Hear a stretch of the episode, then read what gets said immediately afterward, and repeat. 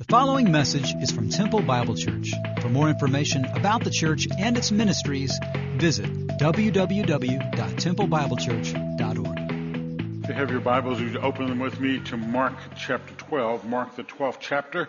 As we continue our study on the journey, we'll look at uh, Christ in Jerusalem.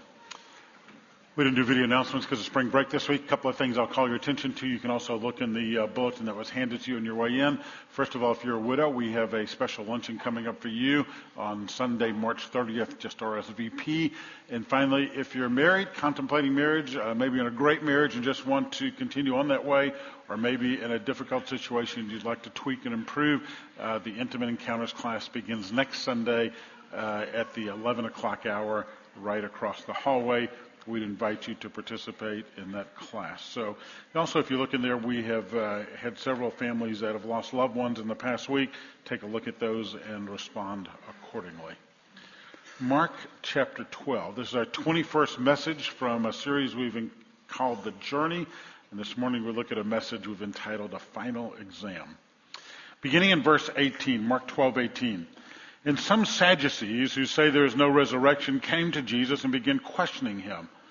Teacher, Moses wrote for us, for us, if a man's brother dies and leaves behind a wife and leaves no child, his brother shall take the wife and raise up the offspring to his brother.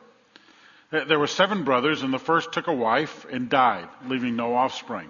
And the second one took her and died, leaving behind no offspring. And the third likewise. And so all seven left no offspring. Last of all, the woman died. I'm thinking to myself, if I'm the fourth dude in this family, I'm not marrying that black widow. What about you? I mean, you, you, look at this facetious illustration, and it really is absurd. Verse 23 In the resurrection, when they rise again, which one's wife will she be?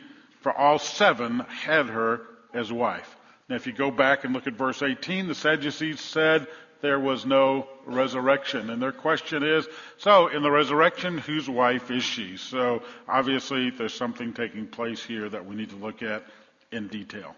Jesus said to them, and if you write in your Bibles, underline verse 24, look at his answer to these religious experts. He says to them, is this not the reason you are mistaken? That you do not understand the scriptures or the power of God? He looks at them and says, boys, you've got two problems. These are the religious leaders of that day. These are the educated theologians of that day. And he says, you've got two problems. Number one, you don't understand the scriptures and you don't understand the power of God. Boys, you don't know what you're talking about. That's what he's saying. For when they rise from the dead, they neither marry nor are given in marriage, but are like angels in heaven. But regarding the fact that the dead rise again, have you not read in the book of Moses, in the passage about the burning bush, how God spoke to him, saying, I am the God of Abraham, the God of Isaac, and the God of Jacob. He is not the God of the dead, but of the living. You are greatly mistaken. Boys, you've made a big mistake here. Then he goes on in a second encounter. One of the scribes, who is a lawyer, a legal expert, came and heard them arguing. So he's listening to this conversation. And recognizing that he had answered them well, he asked Jesus, which commandment is foremost of all? Jesus answered, the foremost is, Hear, O Israel, the Lord our God is one.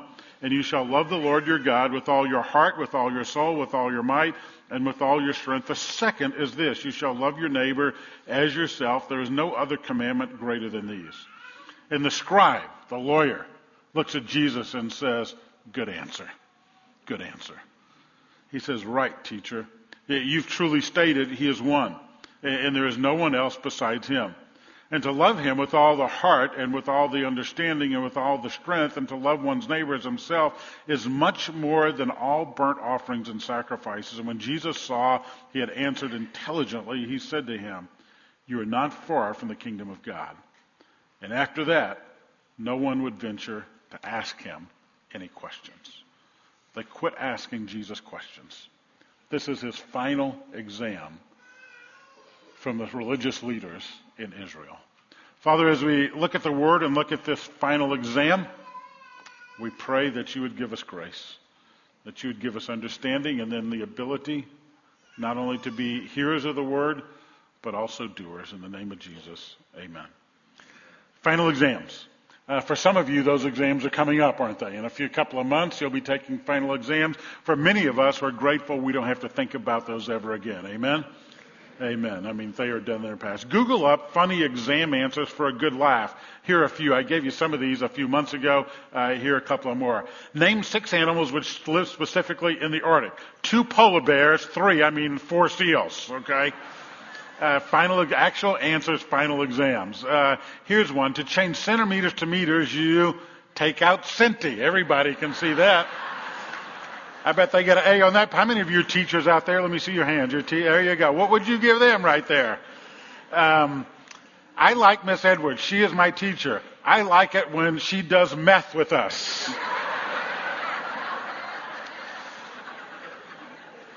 Everybody signs up for her class. And here's my favorite. I showed it to you a few months ago. Find X. And uh, if you can't see it, you can look back there. Uh, here it is, right here. There it is. Wow. Fortunately, when Jesus took his final exam, he had better answers than those.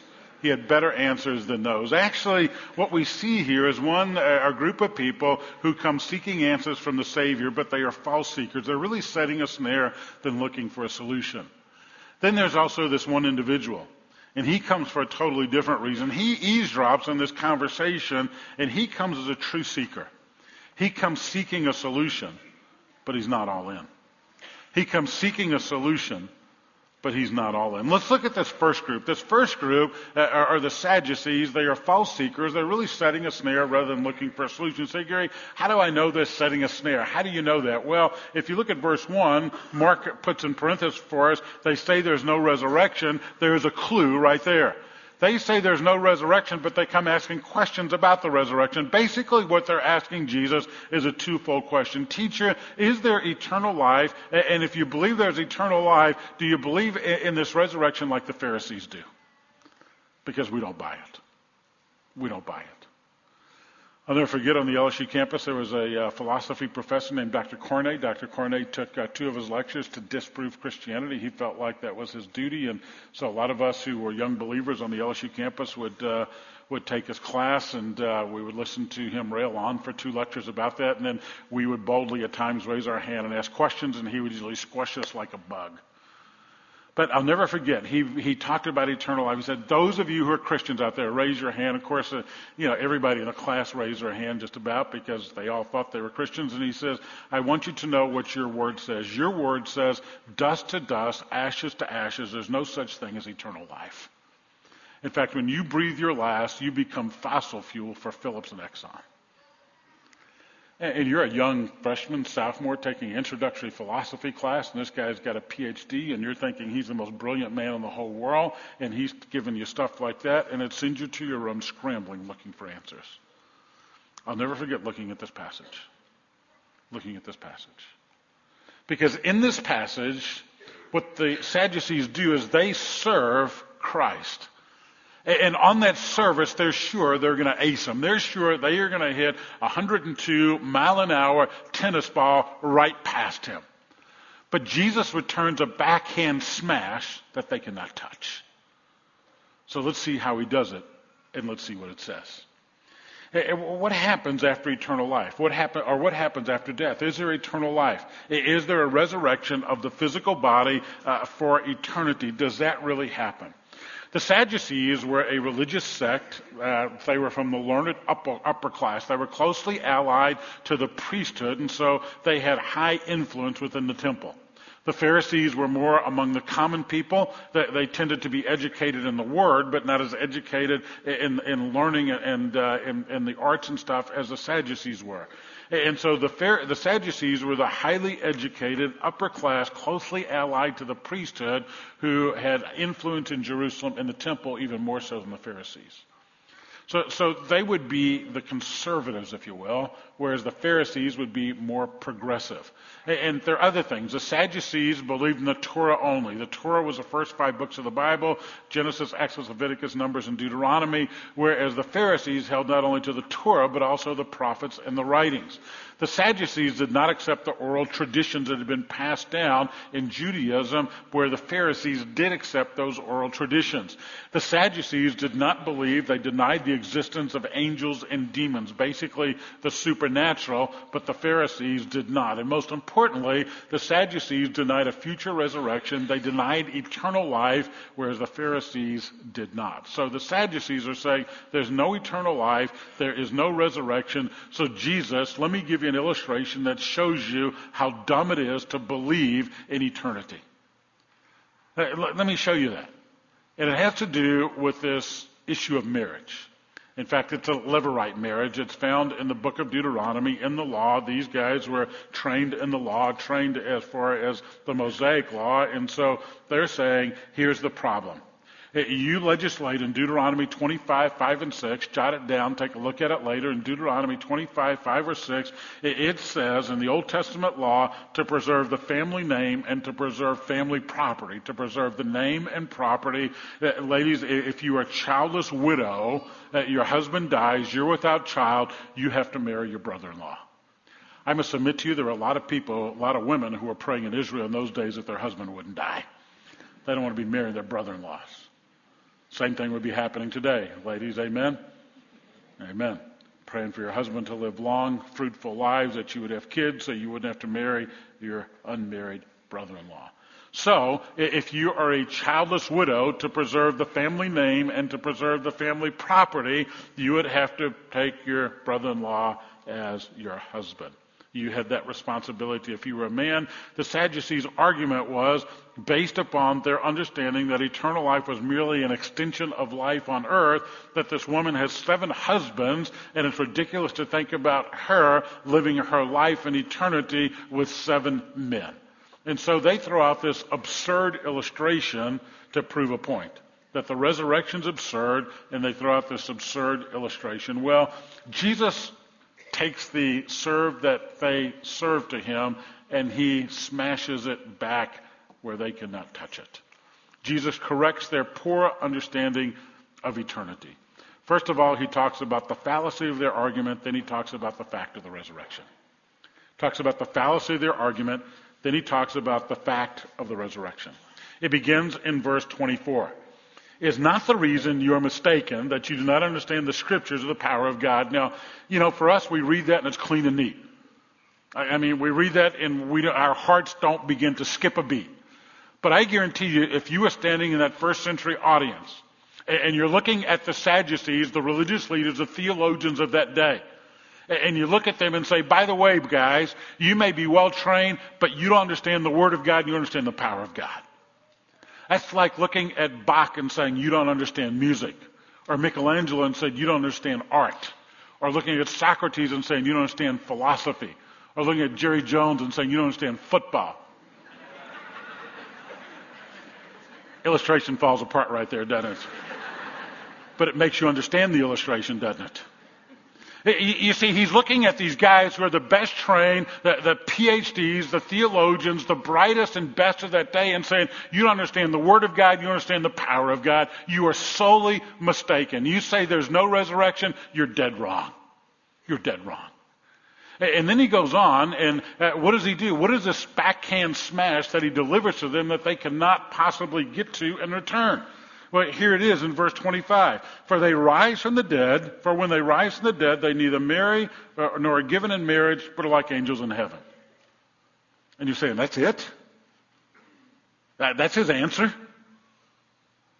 I, I mean, they look at him and, and he says, you don't understand the scriptures or the power of God. And he says, uh, when they rise from the dead, they neither marry or given in marriage, but are like angels in heaven. That's it? That's the backhand smash? That, that, that shows the fallacy of their argument? What does this mean? Well, the first thing he does is substantiate the resurrection. He says, when they rise from the dead. By the way, this is not about the resurrection Jesus. is about the resurrection of every saint in all of history who trusts in the living God. It's about you. It's about me. Will this body one day be resurrected. 1 Corinthians 15 is the parallel reference that you need to read through and look at. So the first thing Jesus does is affirm the resurrection when they rise from the dead. It's a fact, it's going to happen. When they rise from the dead, these men will neither marry, nor will they be given in marriage, nor will the ladies, but we're like the angels in heaven. He says, in heaven or in the future, in this new heavens and new earth that I'm creating, uh, your relationship's going to be totally different because your body's going to be totally different. You're going to be resurrected and you're going to be like the angels. And it doesn't mean you're going to be like the angels that you're some disembodied spirit floating around. That's not what he's saying. That, that's not the teaching here. In fact, it's the opposite of that. It's precisely what the passage is not teaching. There are those who think, well, life after death is us floating around in clouds in some disembodied state, playing harps, sprouting wings with a halo. Uh, that's childish. It's not what the Word of God teaches. You may have thought that when you were a kid growing up, that you go to heaven, you become an angel, and that's what you do. That's not what the Word of God teaches. In fact, what the teaching here is, is the Jewish understanding of resurrection is that you will have a new embodied life to serve forever. You'll have this new glorified body, this different body, this resurrected body. Eh, you're not going to be like the angels, not in that you're going to be disembodied, but you're not going to be like the angels in that your relationship will be different. And well, we're not going to spend time talking about that today, but the relationship will be different. You're not going to have marriage. You're not going to have kids. That's not going to take place in all of eternity. So Jesus' first point is your argument is fallacious. Your argument is wrong. There will be a resurrection. Uh, this is not just a continuation. You see, here's the problem that most of us have. Most of us see eternal life as uh, being resuscitated, where it's really about being transformed. That's the struggle. Uh, the resurrection does not mean mere res- that we, we are res- resuscitated, that we come back in the exact sort of physical shape that we have. And I'm grateful for that one. But we are transformed and given this new glorified body. The Jewish doctrine of the resurrection and the doctrine of the scriptures that we understand from 1 Corinthians 15 is that one day this body will be raised from the dead, joined with the soul, and we will spend eternity in the presence of the Father in the new heavens, new earth, created by Him to serve Him, to glorify Him forever. And Jesus says, You guys are wrong. In fact, he says, Let me give you the fact of the resurrection. His first point is resurrection is going to take place. He affirms it. Your argument is, is crazy. Secondly, he says, here's the fact of the resurrection. When Moses was standing before the burning bush, God identified himself by saying, I am the God of Abraham, the God of Isaac, the God of Jacob. Now, Moses lived centuries after Abraham, Isaac, and Jacob. Where were Abraham, Isaac, and Jacob? They died. I mean, they had died. They were in the presence of God, but they had died. And he says in the next verse, I am the God of the living, not the God of the dead. And he's saying the fact that he appeals that, to, to the fact that he is the God of Abraham, Isaac, and Jacob says he is a God of those who are living, not those who are dead. There is an eternal life. There is a resurrection. I am the God of those who are living, not the God of those who are dead. These men are as much alive now as they was in the past. You see, if there is no resurrection, then, then we should live for today and not for eternity. Let, let me bring this home. In 1 Corinthians chapter 15, referring to the resurrection of Jesus, Paul says, if Christ is not resurrected, our faith is in vain. The cornerstone and the hinge of Christianity. Easter's coming up in about four or five weeks. We're going to celebrate the resurrection of Jesus. If Christ is not resurrected, our faith is in vain. If Christ is resurrected, then our faith is true. And in that faith is the fact that he says one day we will rise up. We will rise up from our graves. That will happen. I love what Thomas Watson, the great Puritan writer, said. He said, You are more certain to rise from your grave than you are to rise from your bed. And he's right. And so, if Jesus has resurrected, our faith is not in vain, and one day we too will be resurrected. So, what do we do with that? Let me give you three quick responses to the resurrection. First of all, response number one worship the one who has been resurrected. Worship the one who has been resurrected. Jesus Christ is resurrected from the dead. Therefore, we should be worshiping him.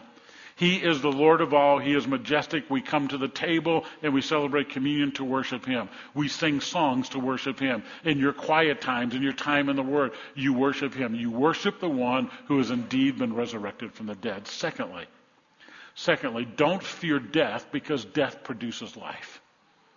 So that doesn't make any sense. Sure it does. Yeah, you don't have to fear death because death produces life. I walk a couple of times a week with dear friends, and uh, as we're walking around, one of the things we love to do at this time of the year, we pray at the end of our walks. And one of the things we always pray about and are grateful for, if you look at the trees right now, take a walk around your community, around our, the city you live in, in Central Texas, you will see trees are starting to what? Starting to bud. New life coming from that which is dead. I mean, they look dead as a doornail for all these weeks, all these months after the winter we've had, and all of a sudden now leaves are starting to come out very slowly. And it's a reminder of the new life that we have in Christ. From death comes life. D.L. Moody was a great evangelist of yesteryear. He lived in the 1800s, and uh, he wrote this. He says, Someday you will read in the papers that D.L. Moody is dead. Don't you believe a word of it. At that moment, I will be more alive than ever in my life. I will only have gone up higher, that is all, out of this old clay tenement, out of this tent, into a home that is immortal, a body that death cannot touch, that sin cannot taint, a body fashioned like unto his glorious body. The day that I breathe my last here, I will be more alive than I ever have been on this planet. Amen? Amen. That's the hope of eternity. Believe me, for the last year, my mind's been wrapped around eternity. I've read two books on heaven. Randy Alcorn's that's yay big. Joni Eareckson Tada's, who is yay big. And I, am trying to get my mind wrapped around heaven and new creation, new earth, and what is what all that is going to be like. And the one thing I come away from my studies with is the most important thing. It's not about me, but it's about Him. There are a lot of people writing about the new heavens and new earth right now, and I appreciate that. I appreciate the new work that's there. I appreciate the dialogue and talk that's taking place. But honestly, a lot of it is anthropocentric. It's centered on man. What am I going to do eternity? What am I going to look like in heaven? Where am I going to roll? What am I going to do? It sounds like the disciples to me arguing who's going to be prime minister and secretary of state. Let me remind you the most important thing about heaven and the new creation and new earth is not about you, but it's about him. What makes grandpa's house special is grandpa. What makes the eternity special is the Father. It's about being with Him in His presence, serving Him, honoring Him, working for Him for all of eternity. Don't make it about you, make it about Him. Finally, we should give thanks for the new body that one day we'll receive. We should give thanks for the new body that one day. I, I don't know about you, but as I get older, I find things don't work quite the same as they did when I was younger. Have any of you experienced that yet? Can't even get your hands up, can you? I mean, you go to the gym and you lift a little weight and you tweak something over here, and two months later, it's still tweaking. It's like, ah, that's crazy. I pulled a groin muscle two years ago. Every once in a while, it still catches, and it's like, you got to be kidding me. It's like it's never going to heal. I, I did it doing lunges. I'll never do a lunge another day in my life, period, ever. I'm done. Why would a 59 year old man be in a gym doing lunges anyway? That doesn't make any sense. Give thanks one day for the new body that you're going to receive. Have you seen her before, Joni Eareckson Tada? She dove in the Chesapeake Bay when she was 19 years old, and uh, she did not know what was under there, hit her head on her rock, became a quadriplegic. She's since become a Christian speaker, Christian author. She's dead from the shoulders down. She paints marvelously with her teeth, as you can see. She speaks. We've had the privilege of hearing her speak at a conference we went to one time. I mean, she is a marvelous representation of God's grace. She, she writes, she says, regarding the glorified body that one day we'll receive. She says, I can hardly believe it. I, with shriveled, bent fingers, atrophied muscles, gnarled heels, no feeling from the shoulders down, will one day have a new body. Light, bright, and clothed in righteousness, powerful and dazzling. Can you imagine? I often wonder what it's going to be like to take my first steps, to dance the first dance, to actually be able to feed myself to actually begin to be able to hug somebody and not just them hugging me. No other religion, no other philosophy promises new bodies, hearts, and minds. Only in the gospel of Christ do hurting people find incredible hope. One day in the resurrection, one day, we'll receive this body that He's promised to us for all of eternity. In the new creations, and the new heavens and new earth, we'll have the opportunity to serve Him, to glorify Him, to work for Him forever and ever. And he looks at these Sadducees and said, You don't understand the Word of God, you don't understand the power of God. You're sadly mistaken. So this young lawyer is listening to all this. And he, he's, he's, he's bright, he's inquisitive, uh, he's a legal expert, he's impressed with Jesus' wisdom. And so he comes, I think, as a true seeker, seeking a solution, but he's not all in. He's not all in. If you look at him, he says, uh, What commandment is the foremost of all these? Uh, you're a master teacher. I'm impressed with your intelligence and your ability. Uh, what's the greatest teaching here? And Jesus says, Well, there's not one, but there's two and he weds the two. And it's the first time any rabbi, any teacher that we have recorded weds these two things. First of all, he quotes the great Shema, Deuteronomy 6. Here is called Shema because the Hebrew word for here is Shema.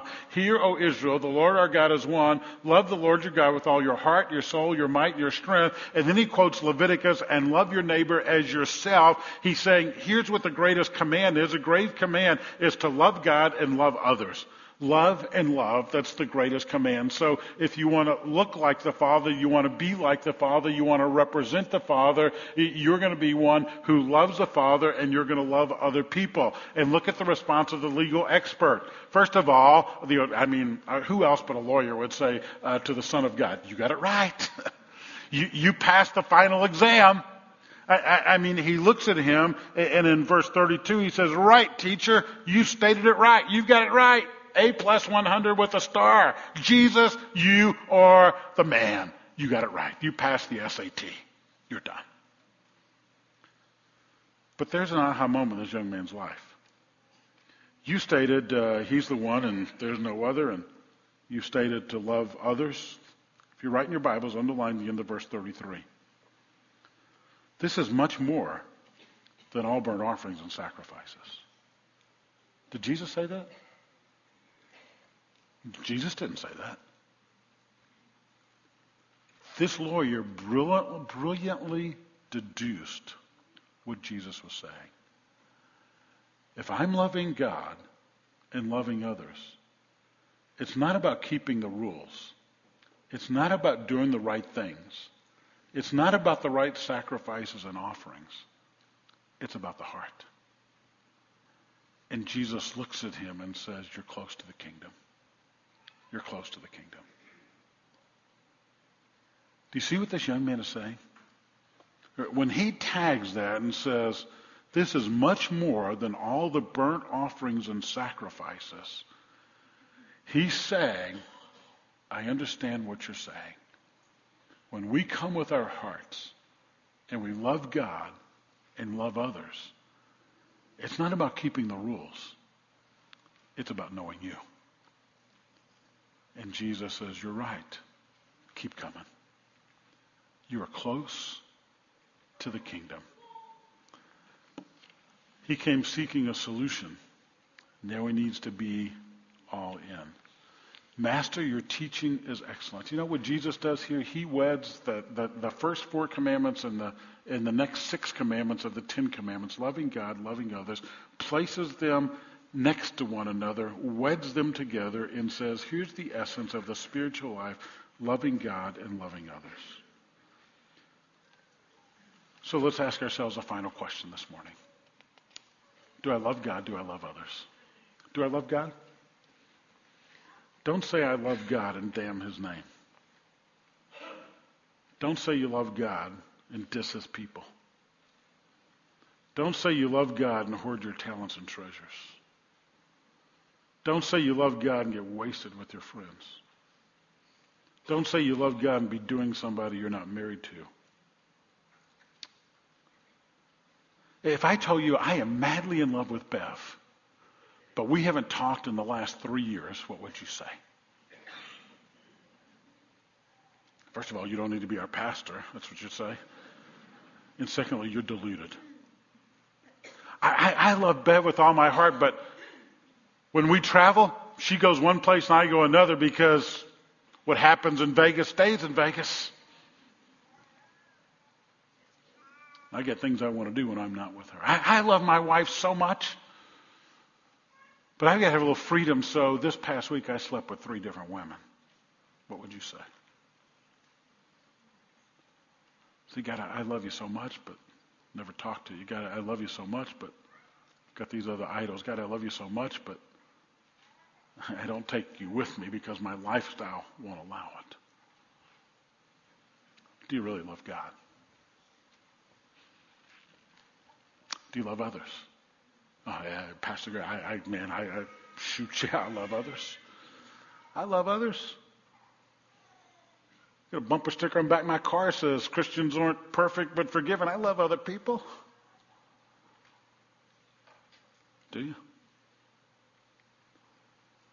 How have you displayed love to someone else this week? John Wesley wrote these words about love. He said, Let love not visit you as a transient guest, but be the constant temper of your soul. See that your heart is filled at all times and on all occasions with real benevolence, not to those only that love you, but to every soul. Let love pant in your heart. Let love sparkle in your eyes. Let love shine in your actions. Whatever, whenever you open your lips, let it be done with love. And let there be on your tongue the law of kindness. Everyone that is born of a woman has a claim to your goodwill. Everybody who knows that man, everybody who knows that woman says this. I can tell you this about them. They love God. They love others. Because their hearts have been transformed.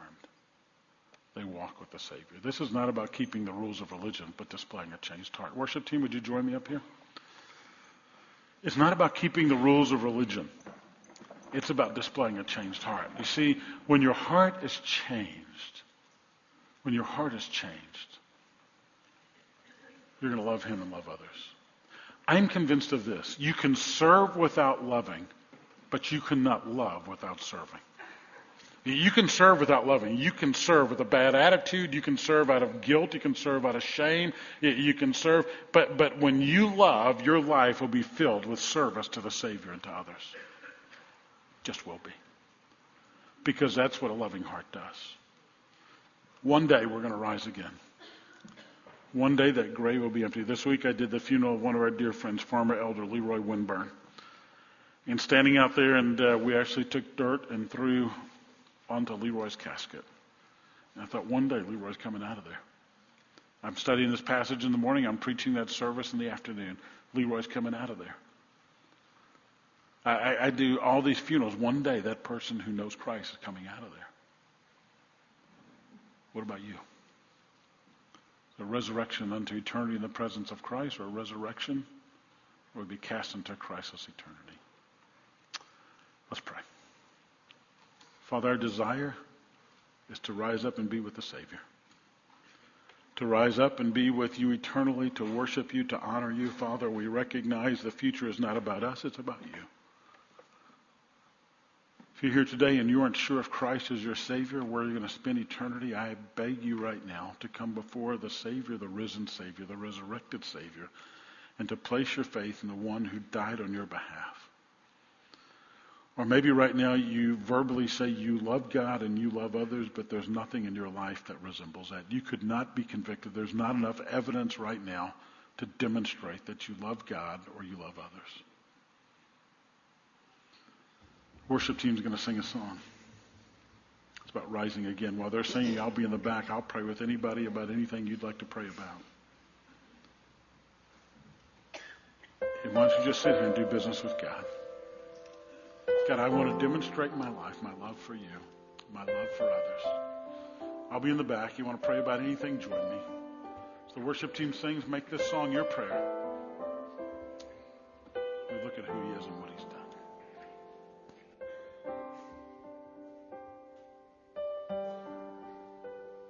There's a peace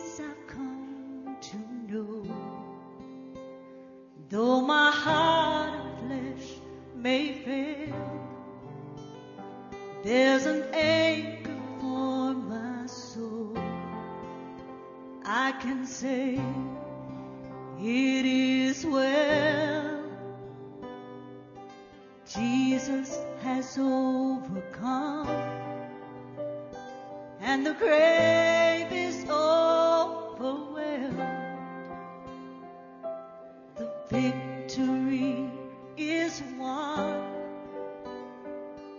Is risen from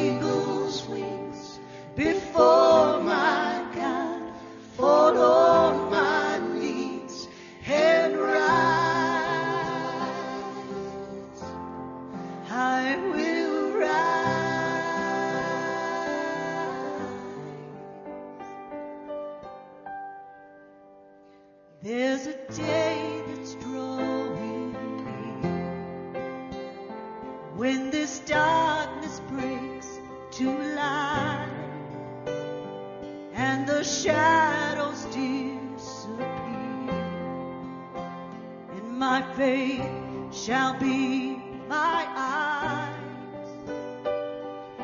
Jesus has overcome and the grave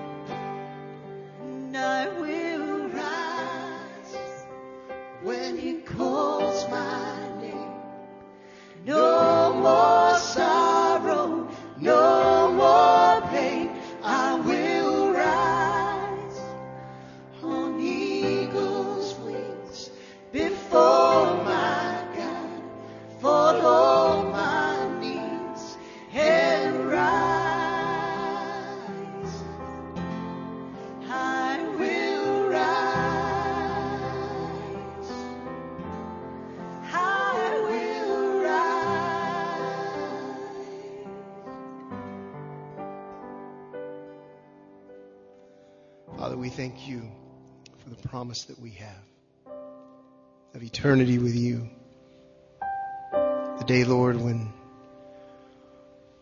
all things wrong will be made right, all things broken will be made new. And Lord, for now, we walk in the trust and hope, the promise that you give. Because of what's been done for us, Lord, when you see us, you see the righteousness of Christ. So we're broken by the grace, reminded of your love for us that is perfect. As we leave this place today, Lord, would your spirit work within us that we might live each day walking in your truth, in your hope, in the promise you give. We love you. We adore you. In Christ's name, amen.